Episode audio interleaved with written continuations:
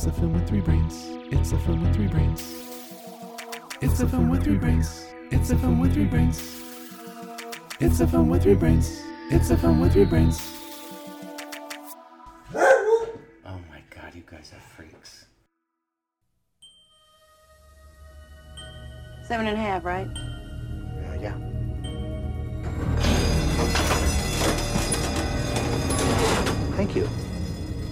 To the seven and a half floor of the Mertin-Flemmer Building. There's a tiny door in my office, Maxine, and it takes you inside John Malkovich. There's no such thing as a hole into somebody's brain. Yes, there is. You see the world through John Malkovich's eyes, Yes! and then after about 15 minutes, That's not me. I didn't say that. you're spit out into a ditch on the side of the New Jersey Turnpike. It was amazing. Where the hell are we? We're Malkovich's subconscious. Do you think that it's kind of weird that John Malkovich has a portal? I mean, do you think that it might have some sort of significance? What is going on? Huh?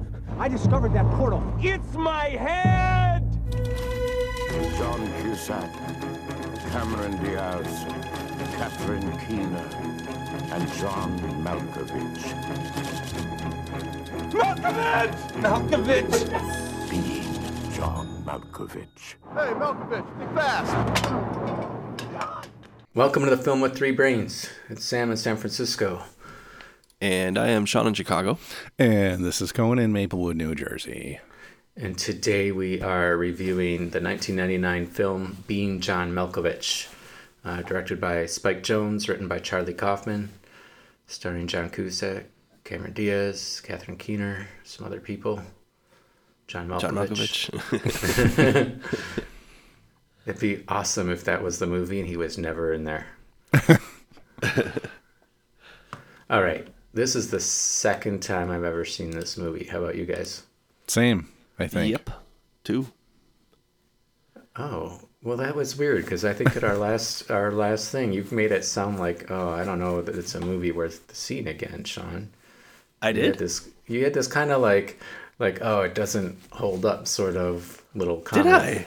Weird, Yeah. really? Oh, like that's he weird. implied he had seen it recently. Yeah, that's what I, that's what I thought was that you had Okay. seen it in the last couple of years, and and we're like, hmm. I can neither confirm nor deny, but I don't remember. So I'll, let's let's say yeah. I s- maybe that's what I said. All right, But I well, mean- what do you think now? Well, I mean, I I certainly think two views is is warranted. I don't think it's something you're going to watch all the time, but um, my memory of it was was kind of pared down to just Malkovich in the club, you know, everywhere when he goes in through his own portal. oh, really? It's a very very memorable scene. I remember that. Kind of remember the ending, you know, bits and pieces here, but it yeah, it's it's worth it's worth checking out because it's very it's just very interesting. Like the the whole I, I I'm yeah, we can I don't want to jump jump the gun here, but it's just like the most original thing that you can pretty much come up with. And that's what that's what I think most of us love Charlie Kaufman for is is his originality, his you know, he's just he's just brimming with weird ideas and weirdness and and to me that equals interesting, so yeah. Watch it. Watch it twice. Watch it three times. But, I don't. stop. I, I don't, Don't watch it a specific- yeah, fourth. then stop. I don't. I don't remember exactly what my thought was at the time. Like, it's not something you're. Again, it's not something you're going to watch a lot. You know, but um, but definitely. well, I mean, I think the world is a richer place for it being there, and therefore you should watch it. My opinion hasn't changed as far as that goes. What about you, Co? Um, hmm. Uh, I, I, as a cerebral experience, I found it interesting. Yes. As like a piece of entertainment, I would say I probably didn't really enjoy watching it much. Whoa. I was a little surprised by how turned off I was by the main characters. I never. I, I will also let me preface this by saying I don't remember much about the movie at all. I remember the basic premise. I remember the portal on the seven and a half floor. That's it. Like I forgot that Catherine Keener was in it at all. I forgot that Wow. Cameron Diaz was in it. Um, I couldn't. I didn't remember how it ended. Didn't remember the basic like explanation. None of that. Like the guy. None of that. I couldn't. I didn't remember any of it. Mhm. I just remembered a, a vague uh, feeling of like I kind of liked it the first time I saw it. It was weird. It's Charlie Kaufman. Blah blah. You know, that's uh, it was all vague. It was all vague. But watching it now, it's like okay, well, like sort of thinking about it, it's like okay, there. I guess there's some interesting th- thematical things. Thematical is that a word? Um, Sure. The- thematic things going on that are, are worth your attention and, and perhaps some time thinking about. But like, uh, it's not that I ever want to watch again. And while I was watching, I was just kind of like, you know, I don't know. Like they they really the main characters are all so so off putting. I had I have a hard time watching a movie where everybody is sort of repugnant to me. you Yeah. know? and, and Yeah. I, I have a hard time sort of enjoying a, a movie like that. And that's to me, that's what this is. Like, yeah, there's some interesting ideas. It's very original. I'll give it that. Although, uh, if you really sort of put it under a microscope, a lot of shit doesn't really add up. You know, nothing, there's a lot that doesn't make any damn sense about it, and that's okay. That's, I mean, that's this isn't, you know, Inception. You know, it's not meant to mm-hmm. be overly thought out and you know plotted. That being said, though, like, what? Know? I don't know. I- Well, yeah, I- okay. here, here's the thing. I, I am always, I'm always going to be dubious of overly weird movies if there's not a clear reason for it to be weird other than to just be weird. And I'm not saying this is guilty of that, but I feel like it's borderline because after watching it, you have to really examine it to determine if it's weird for weirdness sake or if there's a point to it all. And that's probably a good thing, you know, that I'm, you know, it's like reading a cerebral book and you're like, oh, okay, you know, that made me think about this, this subject matter. And it does that. But I don't know. I'm a little torn. Like, I don't know if I would give this a thumbs up as a movie. All right. Well, before I respond to all of your statements in order of which you said them, I am going to give a really quick plot synopsis. Right.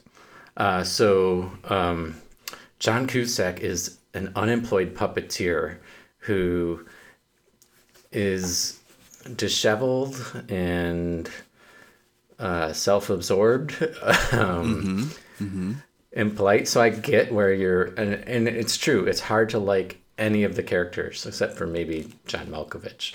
Um, yeah. but so anyway, he gets a job in this building on the seventh and a half floor, which doesn't exist unless you pry open the elevator, or Octavia Spencer pries open the elevator for you. anyway, and he finds this secret passage in the in, in the the file records room uh, where he can go inside of it and end up inside John Malkovich's brain. Um, and he decides that you know for, for him this is going to be a money making thing his wife who is I, I don't even know how to describe cameron diaz i mean you can't even recognize her as cameron diaz like you i mean you have to know that that's her to even Yeah. realize Apparently, people on Um, set even didn't recognize her when she was in makeup. Yeah. So she she goes in it and and becomes I don't know slightly obsessed, but also kind of questioning whether or not she's transgender because she enjoyed being in the male body. She felt like she was herself um, in him, and then Catherine Keener is like just this kind of Bugs Bunny mischief maker who just sets everybody in the wrong direction. Like, I, I really liked her character as far as like, um, she's in some ways the villain without being truly evil, like just like weird manipulative or Yeah.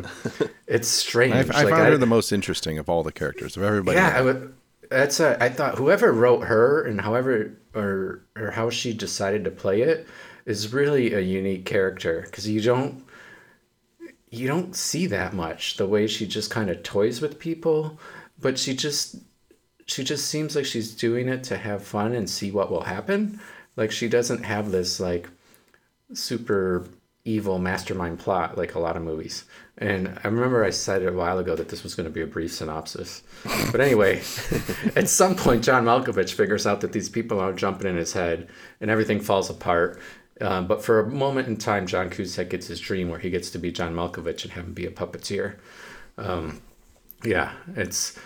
I don't know if I can keep summing up the movie because it just it just starts to get crazier and unravel and all that. Yeah, it's Um, it's hard to describe this movie for sure. But I think the thing that that separates this movie from other weird movies is that is that some movies are weird just to be weird, and some movies are creative and have a fun story. Like I feel like Beetlejuice is super creative. Then we reviewed it recently, and I know all our fans listened to it. But if they didn't, they want to go back and do it. We did it, um, and super creative, but it doesn't have themes in it that make you think. It's a comedy. It's just supposed to laugh along with it, Mhm. right? Like you don't you don't go home from from Beetlejuice and be like, oh, I wonder what it's really like to be dead, you know, or anything like nothing. But this movie is like it's got themes in it that some of them aren't they're not really nice things. Like like she's manipulative. They're both of cat uh i mean um john cusack and uh, cameron diaz seem to ready for inve- infidelity and obsession at the same time. Like it's it's like and the idea of like being someone else you know literally being in someone else's shoes you know is so appealing to them because you know maybe because they don't like their lives or their lives are so messed up or whatever. So it has these these concepts that some of them i think you, you're like that's gross i don't relate to that. And some of them are like okay that'd be really weird to to truly be in someone else and see how they are. And then the other element that only comes up a little bit is that she really likes is and Cameron Diaz really likes is is is that she can feel his confidence, which is something she doesn't have in the ordinary life. Yeah.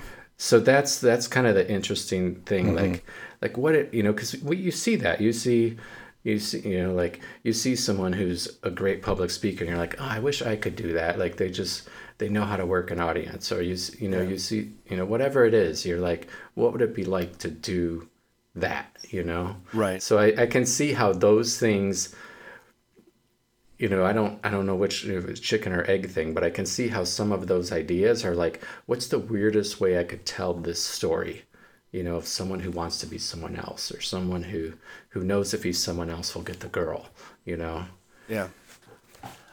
I so there's a lot to to uh to work on there. but I think I think the the main thing maybe is that you know Cohen's saying these are unlikable people and I I completely agree with that. They are for the most part disgusting people. But that's not to say that you can't see themselves you see yourself in some aspects of them or you know when you when you distill it down to just just lust or greed or you know wanting power like there's there's aspects of humanity in each of these things is jumbled together in a really weird way that makes you kind of queasy and i think that's you know maybe that's cohen's overall feeling it's kind of queasiness but Yes. I would say I would say that maybe the second maybe because we've seen it before and because, you know, a lot of time has passed since this came out. It doesn't seem as nuts or madcap or I think the word somewhere in there says is outlandish, which I like, you know, like oh, it's such an outlandish movie. Mhm. And the novelty of that is is 20 some years old and that's and I think that's where it suffers. It's it's because you know, we've seen other movies do something like this and maybe, you know, a little with a little more polish or something.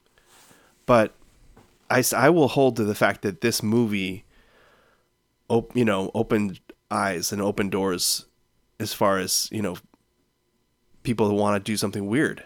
And I and I'm all for that. So I think that there's I mean, you know, I don't finish this movie and go, "Wow, what a what a great what a great story, what a great movie, what a great you know." No, I just go, "What the hell was that?" You know, and that's and I and there's there's there's space for that that feeling there's there's Sure. space for that for me in my movie watching you know because i'll because i'll say what the hell i'll watch a bad say a horror movie that i don't really care for or just doesn't quite work in the end. And i'll go what the hell is that? And i don't mean what the hell did i just watch? I mean i know what i just watched. I know what they were trying to do and they failed. But i don't feel like that's the case with this movie. I don't feel Oh, like yeah, no, I agree they didn't that. reach its aim the the goals I think it's or as, I think it's exactly as intended, part for better or for worse. part sa- satire part you know just Yeah, I think between Spike Jonze and, jo- and Charlie Kaufman, it, I think this is exactly what they intended. You know, and I, I think they're successful in creating the film they wanted to make. I just don't I- know that's entirely for me. I mean, that's that's but that's the thing about both Spike Jonze and John. And, uh, I mean, Charlie Kaufman. Charlie Kaufman more so. Like, he's really hit or miss for me. Oh yeah. I, I think this is a this is pretty. You know, this has interesting things going on, but human nature is a piece of shit. You know, like it's unwatchable. But then adaptation's fantastic. I love adaptation. That's my favorite uh, Spike Jonze movie or Charlie Kaufman movie. Me too. I really like it because I feel like the weirdness of that one is very motivated. You know, and that's just the way my brain works.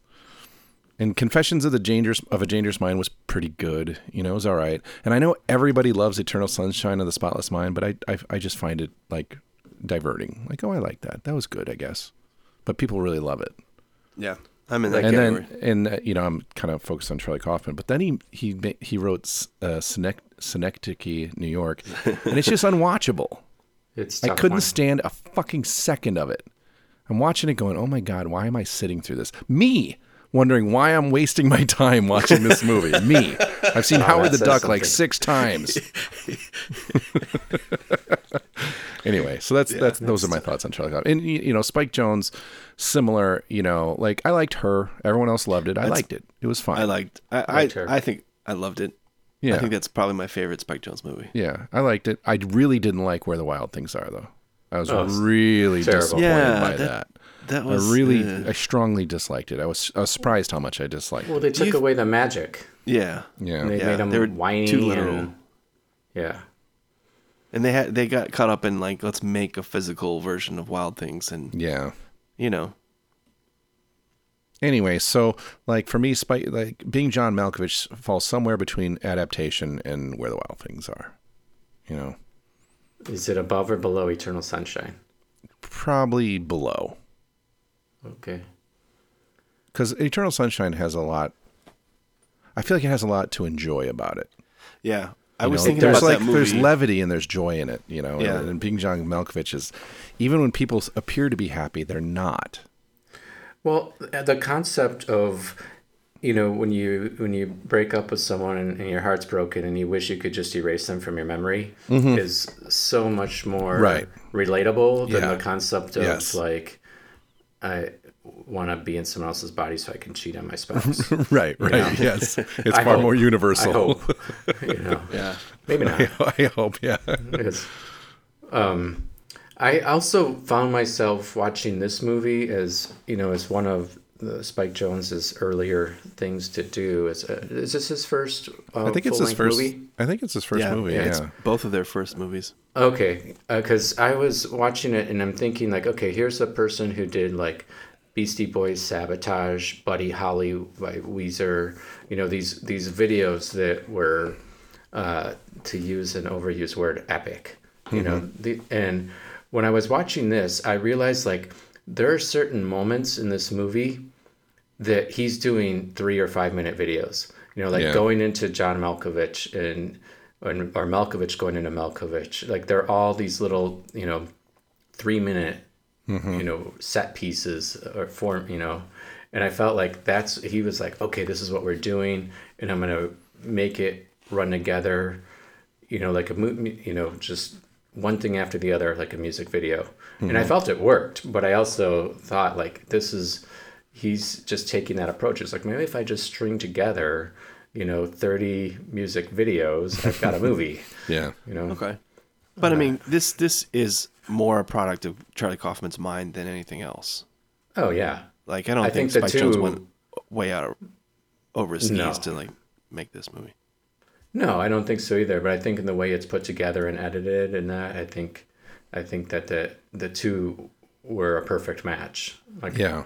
Yeah. I don't know another director who I'd be like, yeah, this you know this other person would have done it the same way. Like it, it it worked for the craziness to to be constantly changing. Because it there's a moment you're like well is this a movie about romance? And you're like no that was just that three minute vignette. Now we're in his brain and now we're doing it in a different three you know? Yeah. it just keeps changing. Oh it's a movie about puppeteering. No it's just a three minute video of him doing puppeteering you know? Yeah, I, And, I- uh, what I was wondering too is like, or just sort of musing as, um, you know, you, uh, you said Spike Jonze and Charlie Kaufman are so well suited for each other. I also wonder, like, what someone like, um, uh, oh my God, I just blanked on uh, Terry Gilliam might have done with this. Himself being a bit of a puppeteer, not really a puppeteer, but an animator. You know, he has an animation background. Um, I don't know. I, I, you know, I don't know. His sensibilities seem more in line with this than anyone else I can think of. But I don't know. Just, just you know, just what ifing. Yeah, no, that's valid. I think it's very interesting that the start of this was just Kaufman going, "Well, okay, a man like is unhappy in his marriage and he and he like wants to try to be someone else and stuff." He didn't like it. Was it didn't start with John Malkovich. It didn't start with the portal or the building. Like the very early versions of it. Mm-hmm. You know, the concept was more about the relationship. So I think it's interesting that the relationship is the weakest part. I think we've all said like, okay, their dynamic, like those two characters and the animals and all that stuff. They they have a weird, they have a fucked up life. Let's let's just say what it is. But it it wasn't an interesting fucked up life. It was more like, what are you guys doing? Like what, you know? So if you took if you took away that part of that, like if you had, you know, they could have slightly different motivations or something or uh, who knows? I don't, I don't, I don't, I'm not saying we need to fix it. It's just that the stuff that we do like is, you know, based around the concept of the portal and the weirdness of that and the history of the building and stuff that they, you know, that they sort of weaved into this bizarre tale. And then the mundane, like, sort of, um, you know, let's have dinner together or let's, you know, let's just have, Mhm. like, those are the parts that seem weird to me. If that makes any sense, like I, I, I yeah. also think that this is perhaps guilty. This is, you know, a, a topic we've discussed in the past when a weird movie tries to explain something and they don't do a good enough job. But you really think it like it's, it really? it? I feel like it starts to step into that realm. I mean, you can't explain. You can't half hour or explain. so. You can't explain the the building being a I know, but they sort of like they start to sort of try.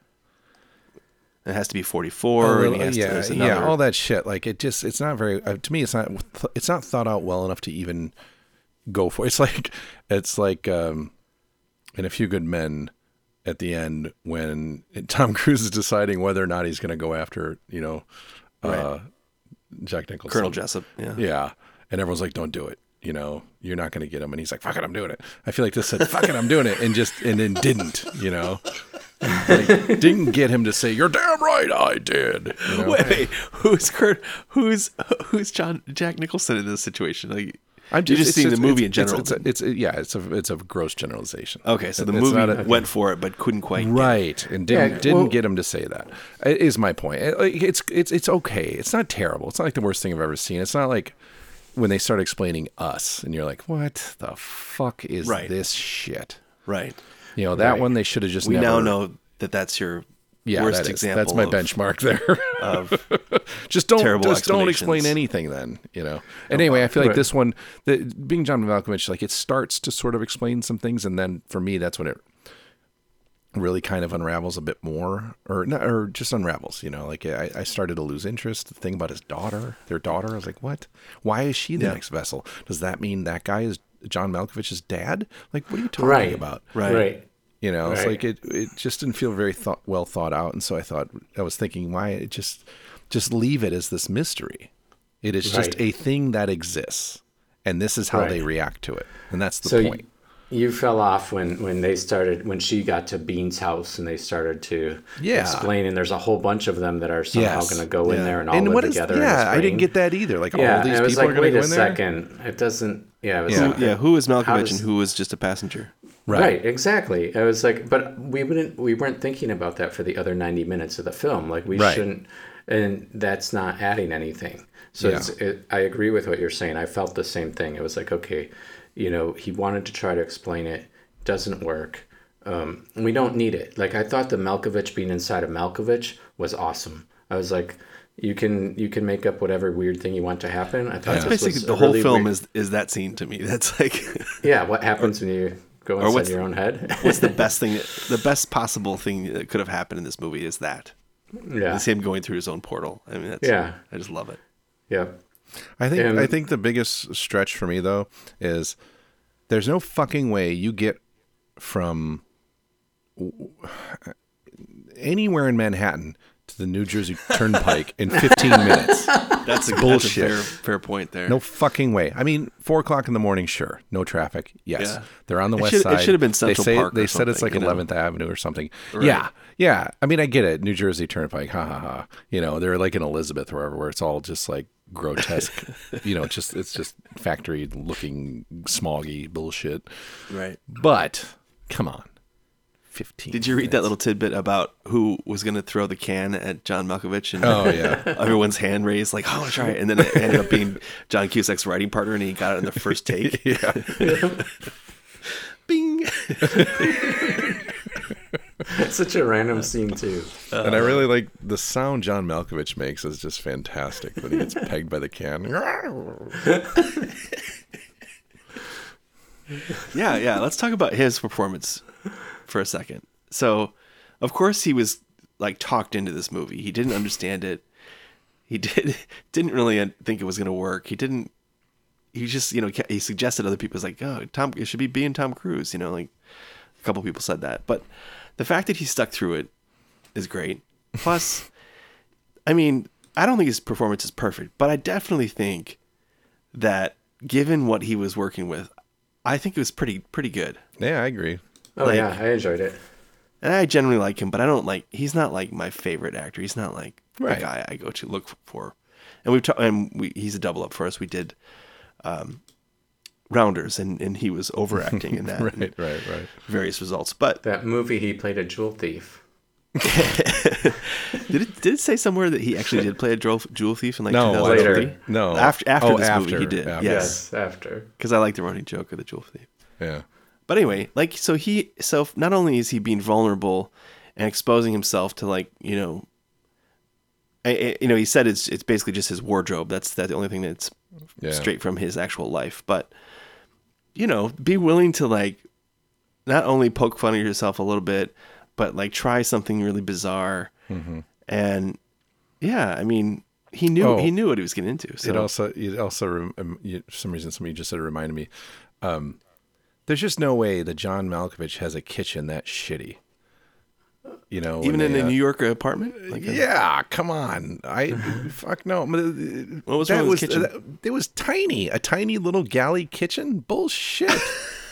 no way. there wasn't much in his. Uh, Like, look, in- I know, I know, fridge. I know he's not Tom Hanks or Tom Cruise, but he's John fucking Malkovich. He's Maybe got a decent his- goddamn kitchen. His New York apartment. He's got No. an LA house or something. It's No? horseshit. Oh, I don't. Yeah, I don't was kinda wondering that I've- too, I- the situation The last was. apartment I lived in in Brooklyn had a kitchen that was ten times that size and way nicer. Granted, it was Brooklyn; it wasn't Manhattan, but still, no, I don't believe it for a minute. Wow. Okay. It ruined the whole movie. I was gonna say it's it's when it comes down to picking apart the kitchen of the where the actor was, you're getting pretty deep there. I do like, but along the lines of what Sean was just saying, I do like that. I like that it's John Malkovich and not like the biggest star in the world. Right. I Yeah. like that it's someone who's respected, but still sort of middle of the road celebrity. I suppose not middle of the road. He's upper end, I suppose, but Yeah, but he's not an A-list Hollywood star or something He, like he that. feels like it feel. I don't know. It just feels like it makes it a little weirder. Like Yes. why? Why Yeah. is it? It's him? perfect. Yes. It's perfect. Which I find amusing. Yes. Hey, somewhere in there it said that part of it was due to the name of the, the sound of his name being repeated. Yeah.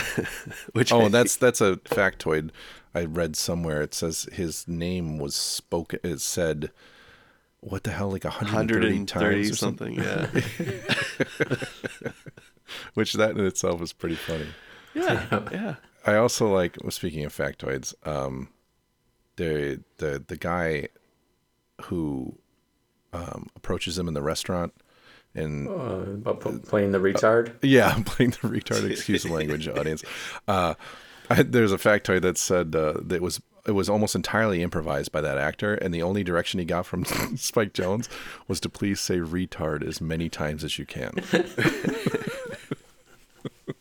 Just to unnerve him. Yes, because he's like, oh, my brother is a retard, so I like Right. to see them portrayed in such. Yeah, it was it was funny. It was like a perfect. It was kind of like it Yeah, reminded me of the great. Tropic Thunder conversation. Yeah, it was like a Tropic Yes. Thunder yeah. type of thing. So I guess I guess when he when he says that he's talking about of mice and men, I suppose. Yes, he's talking about of Mice and Men when Yeah. he plays Lenny, or I believe it's Lenny. Yeah. yeah. No, Lenny's the other. George is the. Wait. Lenny. Lenny's the the the smarter guy, right? The smart guy, and George is the big, big guy. I thought so. Yeah. Mm, is it? Is it the other way around? I thought it was the other way around. Oh, well, is there's no way we'll ever settle this. There's no way of No, proving Can't this. possibly look it up. if there was only some way to get information quickly. Yeah, George is the the like the smart dude, and Lenny Oh, he is, is? the Lenny is the big guy. the large. Yes, um, he plays not, not so Gary, bright. Gary Sinise Oh, is yeah, George. okay. John Malkovich is Lenny. Okay, my mistake. All right. Come on, man, read a book. No. I can't. I can't. I never learned to read. Okay, so what? I mean, what is it that this? I mean, the, the the you know the Rotten Tomatoes is high. People love this. Critics love this movie. It didn't make a ton of money. We we know that. It was like 13 million budget and it made 23 million gross uh, worldwide, I think. But you know that doesn't include residuals and stuff. But anyway, it's not. It wasn't like a. Yeah, I don't think anyone expected it to to do well. Um. They Well, it was nominated for a couple of Oscars. yeah, it's nominated for Right? stuff, but I Did mean, like getting any- it. Did it win anything? I don't know. I think it won best did it, best screenplay, right? Or did it get passed over for uh, American Beauty or some shit? Ugh. Um, Was it the same year as American Beauty? Uh, yeah, I think it's the same year as American Beauty, Fight Club. Um, No, it was just nominations. Just nominations? Best director, best writing, and best actress in a supporting role. So, and it won the BAFTA for best original screenplay, Okay, best supporting not role BAFTA. Cameron Diaz, and best editing. Hmm. oh yeah, American Beauty won best director and uh, what else? Best picture. It won best picture, didn't it? I think it won best picture. God Yeah. damn. And it, ugh, against the Insider. That movie's so fucking good. Anyway, whatever. Yeah. Well, what I'm getting at is it's it's not for everyone. We know this, but critics seem to really like it. I think if you if you ask the average average person, like you know, or at least our age average person, do you remember that movie? They're like, oh yeah, that's that weird, you know. They'll they'll remember it, but I I don't think it's still on the top of a lot of people's lists. Yeah. Well, that's why we're reviewing it because it, you They know, should remember this. they should need to- this. people need to see it. I think because Yeah. it's one of those ones that easily gets forgotten. Yeah, but it's well, it's not. It's not like a. It's not a huge crowd pleasing film either. Like you know, you ask someone, any person, every aver- you know, add someone on the street, you know, do you remember being John Malkovich? Eh, kind of. Do you remember Eternal Sunshine of the Spotless Mind? Oh yeah, definitely. Because it's far more a, a bit more of a crowd pleaser, I think. Yeah, this one has. I mean, so did the others, but this movie for people who like originality, you know, a lot of times when I'm watching a movie, you know, we we, we know the beats. We know we're like, okay, we know exactly where this is going to go. Yeah. This is a movie where you have no idea at any Yeah. time Yes. Where it's going to go. Yes. There's no way you can be like, oh, I knew that was going to happen.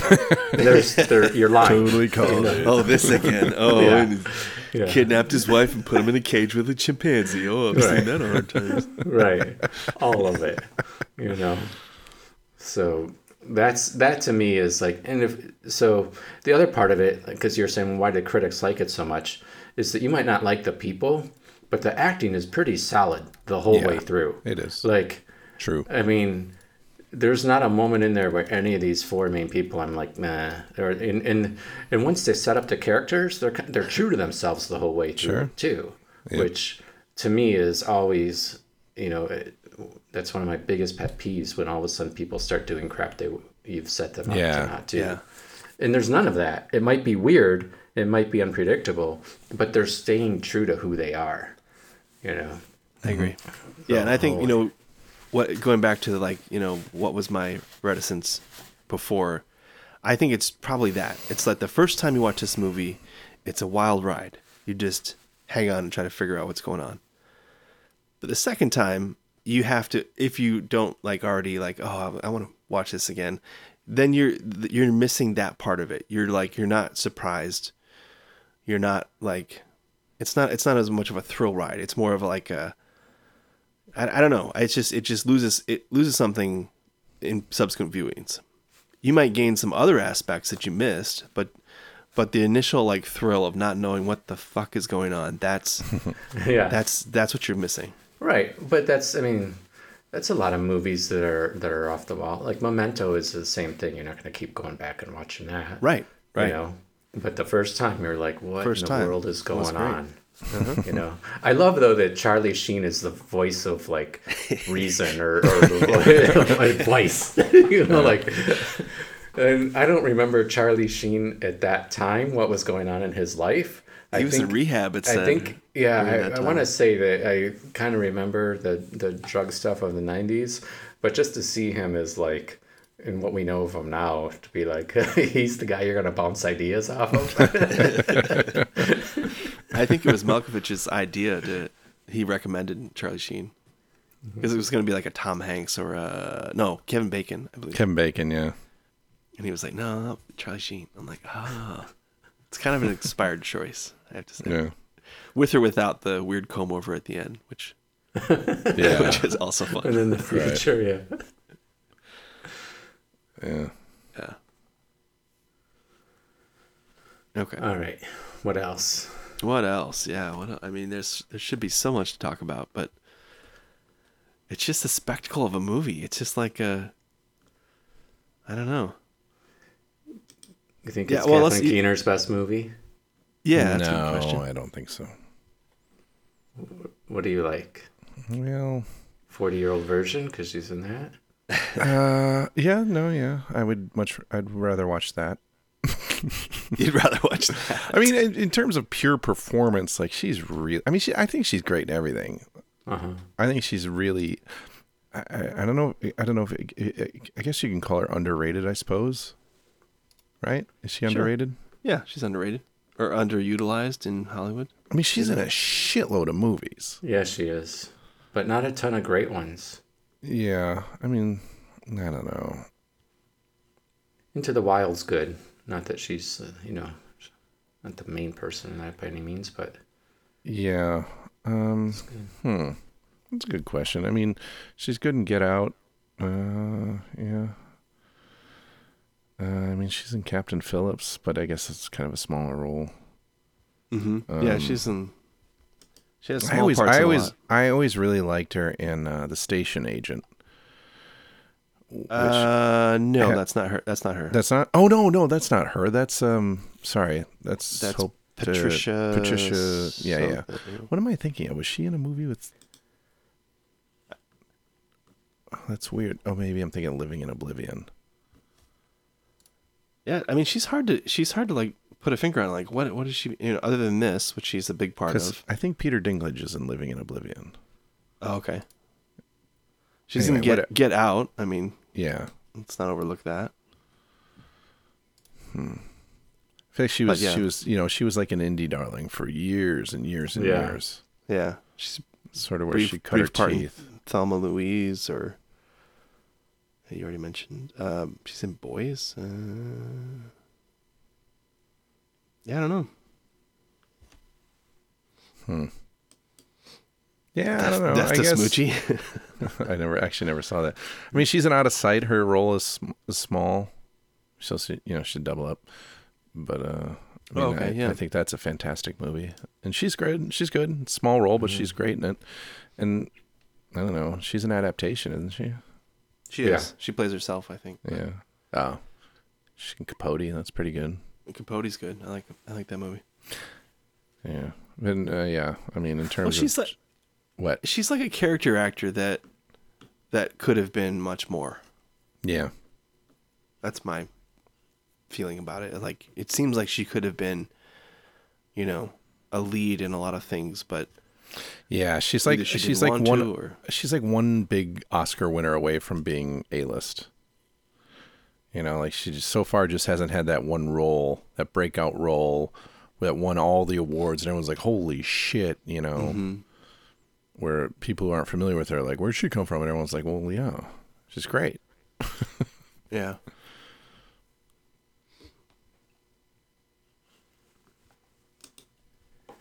Okay. Yeah, almost almost everyone here is a double up. Yeah, we got a few, don't we? Uh, including Carter Bur- Burwell, who does the music. Yeah, yeah.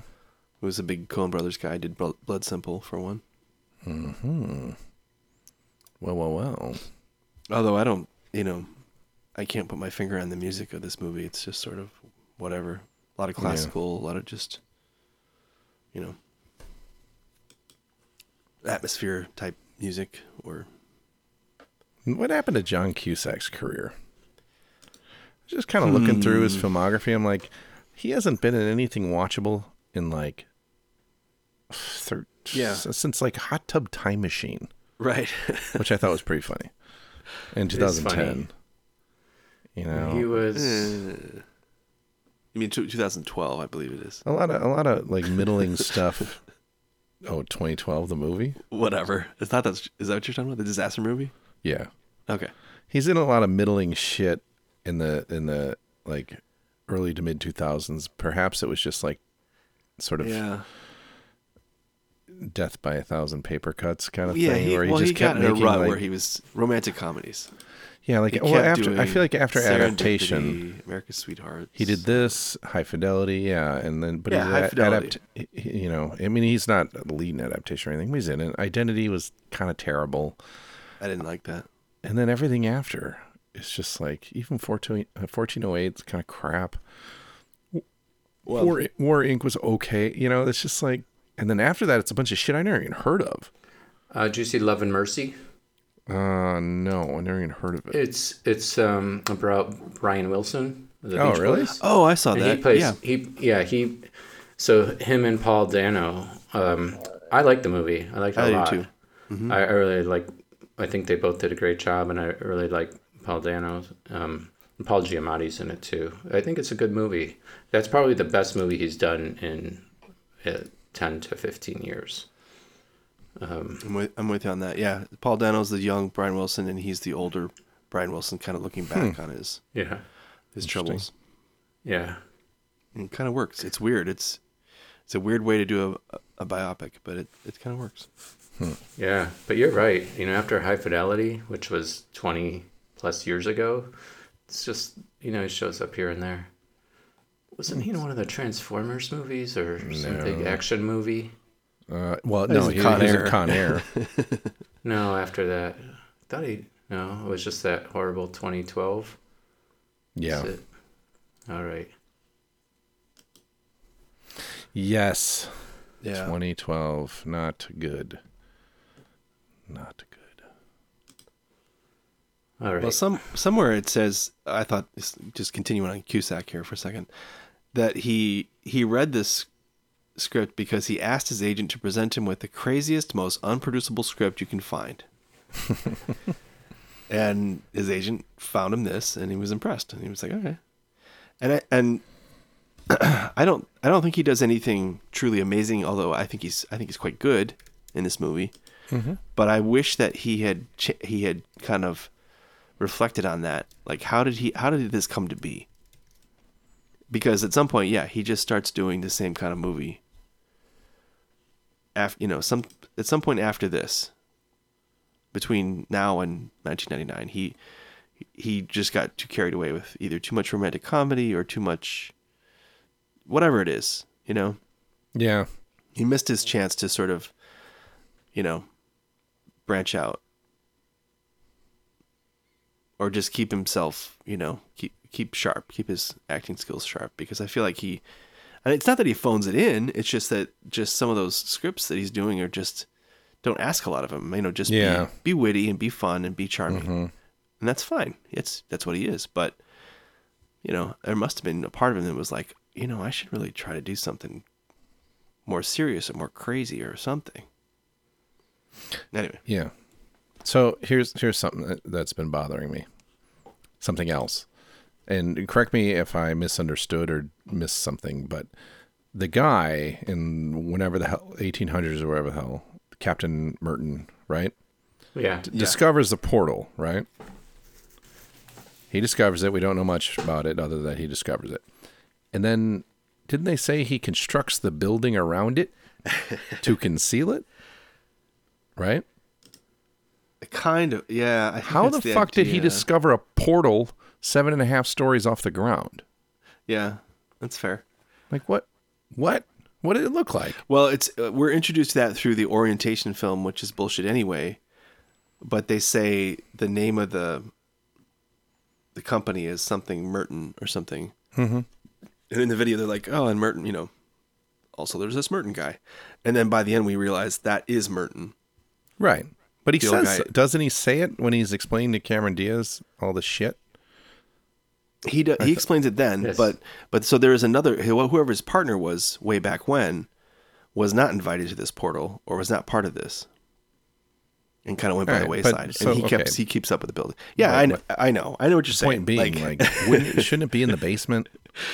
yes, it should be in the He basement. That would finds a make more portal in a cave. But you're being pretty literal about this whole thing because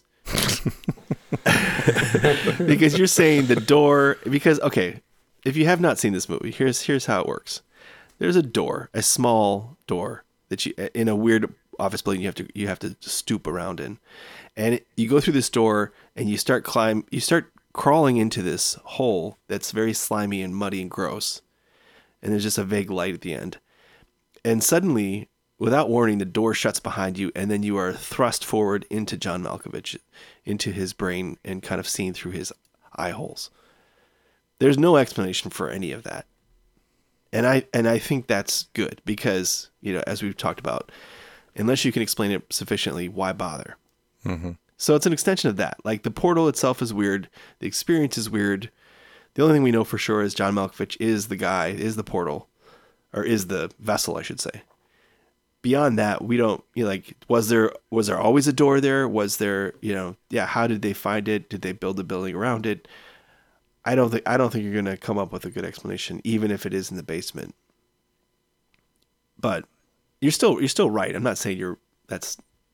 I'm not disregarding your your thought here. I'm just saying, you know, this movie is not completely self sufficient. You know, it's not going to answer all those questions in itself. No. And that's, you know, what I like about it. I. I do like though that the way he sets up that you're entering a fantasy world because the beginning of the movie's you know pretty straightforward. There's nothing magical about a guy who's uh, not having the career he wants to have and you know is a puppeteer. But as soon as he's it's like I'm gonna go get a job, and as soon as he has to get off the elevator on a floor that doesn't really exist with the ceilings that he has to stoop everywhere with a woman who can't understand a thing he says you know That's a good touch, too. like it just keeps adding up like okay you're in somewhere weird you know it's Yeah. he's going he's you know going down the rabbit hole and you know if they would have been a totally normal office building with totally normal people and everything else it it would have been like it would have been too big of a step. You've been like what?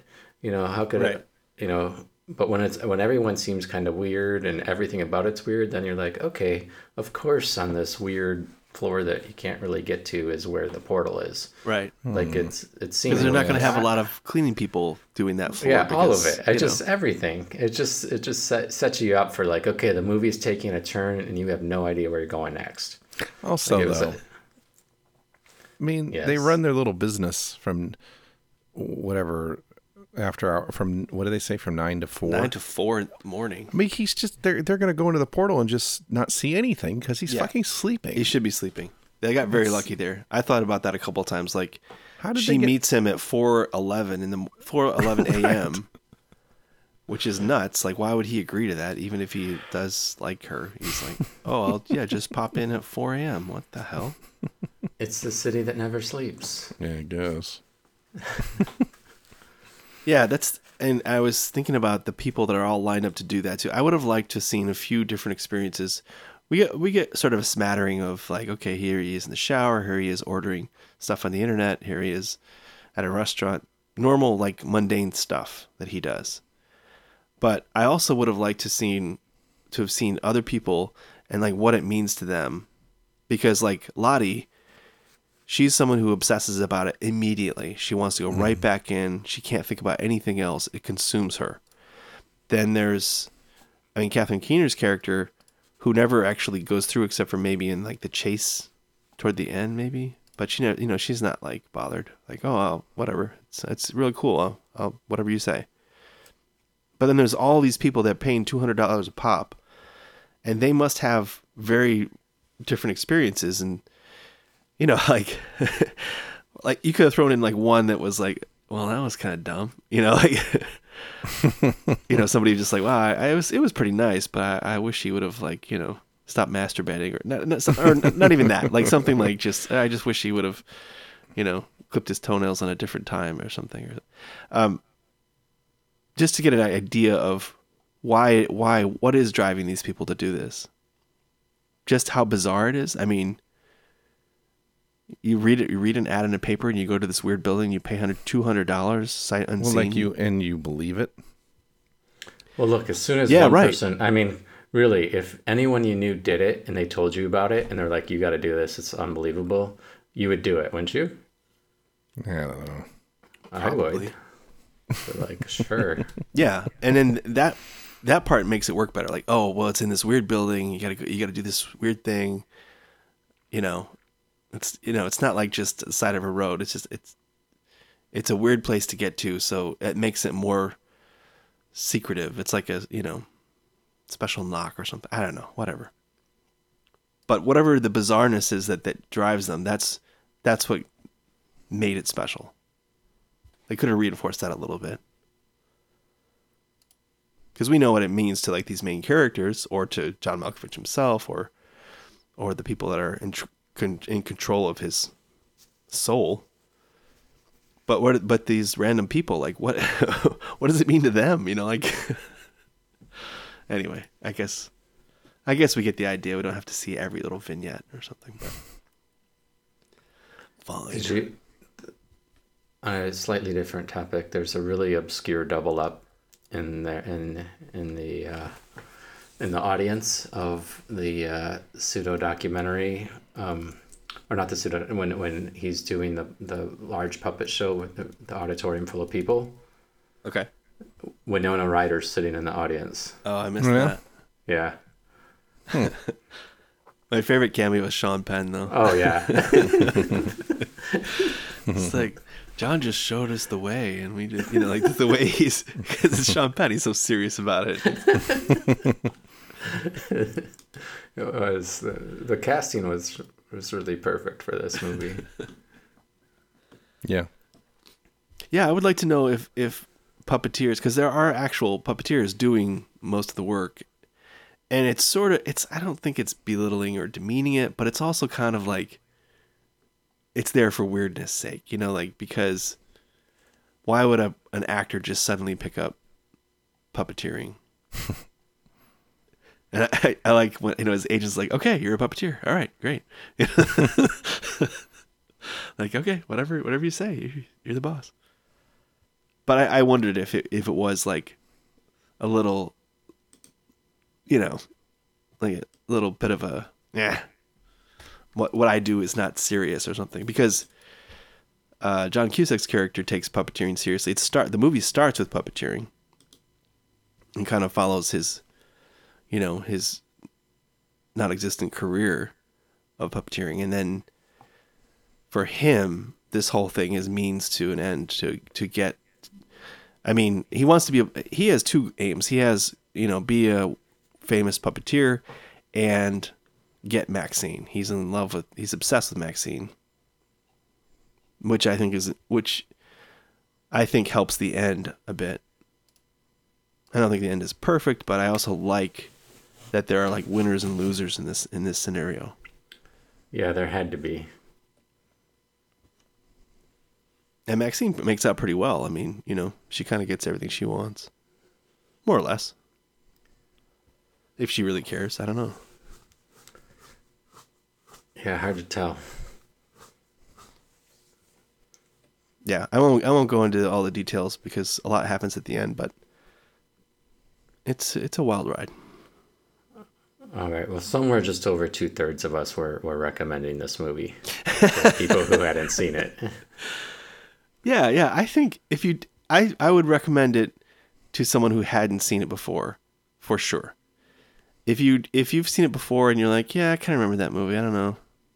Then you're maybe you're in the Cohen camp. You're like, well, it's it's good, but do I, you know, did I need to say that again? I don't know. But I think that the first viewing is is the real measure of the movie, and I'd say that for pretty much every movie. Pretty much. Not every, I mean like there are there are exceptions to every rule. The Big Lebowski, not the first time you ever watch it. Not for me anyway. It's like The Exorcist. Keeps getting better every time you watch it. It's even funnier. All right, what are we doing next? it's my pick. Yeah. Tis. Here, well, uh, for our next episode, I thought we might have a guest. Oh yeah. I have I have had only one guest on before, so I thought maybe I'd have another. Uh huh. Just your guest like '80s movies. Uh, well, uh, yeah, I guess sort of. He's a little Does young. your- He's a little younger. It's my brother, my brother-in-law, Craig. So I spoke to him, and he is excited to join us. And he picked a movie, and he picked George Romero. Oh, oh, should I? I sh- should I give you hints? I Yeah, I guess. I guess. Well, uh, Well. I mean, narrows it George down. Romero. I, I've I've narrowed it down to a George Romero film. Dawn of the Dead. We already did Return of the Living Dead. That, that wasn't George Romero, Sean. Uh, whatever. Did he ballparking it. really pick it, or did you tell him? No, no. I he really. like I, I, I, I, gave him the parameters. I said seventy-five to ninety-nine, It's, and almost immediately he said Dawn of the Dead. I was like, oh, Oh, so Alright. Sean well, that's I can check that off of my list. The Right. original one, not the Zack Snyder remake. I think that falls outside of our parameters anyway. yeah. Yeah. Anyway, so yeah, sorry, I didn't do the clues thing, but uh, next one is Dawn of the Dead. Oh, great. and, and uh, during which our, my brother-in-law will join us and Yeah. discuss. He's a few years younger than us, so he has a different perspective. He's uh, sort of the what's the next generation after X? I, I can't keep him straight. Millennial. Uh, why? guess. Z? Z? Generation Z? Is it Z? I don't know. Christ, I don't Let's know. ask We'll, a- Craig. we'll ask him. He can help us out. Indeed. So yeah, Okay. Dawn of the Dead. 1978, I guess. Ish. 79. I don't know. Millennials, the next generation after us. seven. It's seventy-eight. So where is it? Where is it? Yeah. Can you watch it free somewhere? Uh, I'm cheap. Can you watch it free somewhere? Can you watch it? Uh, I'm gonna throw in my DVD of it, I suppose. Uh, uh, is it available? No. I don't know. I don't see it. Oh, you know what? I don't even know if it's available to rent. That's bizarre. Well, well, we can find a way, but our listeners may not be so lucky. Yeah. Um. oh yeah, I found the director's cut. Oh yeah.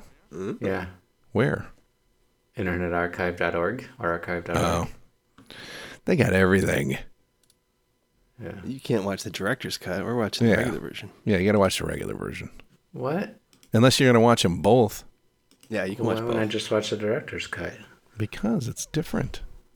I, He didn't. I He didn't pick. fine. He didn't. Craig didn't pick the director's cut. You didn't ask him.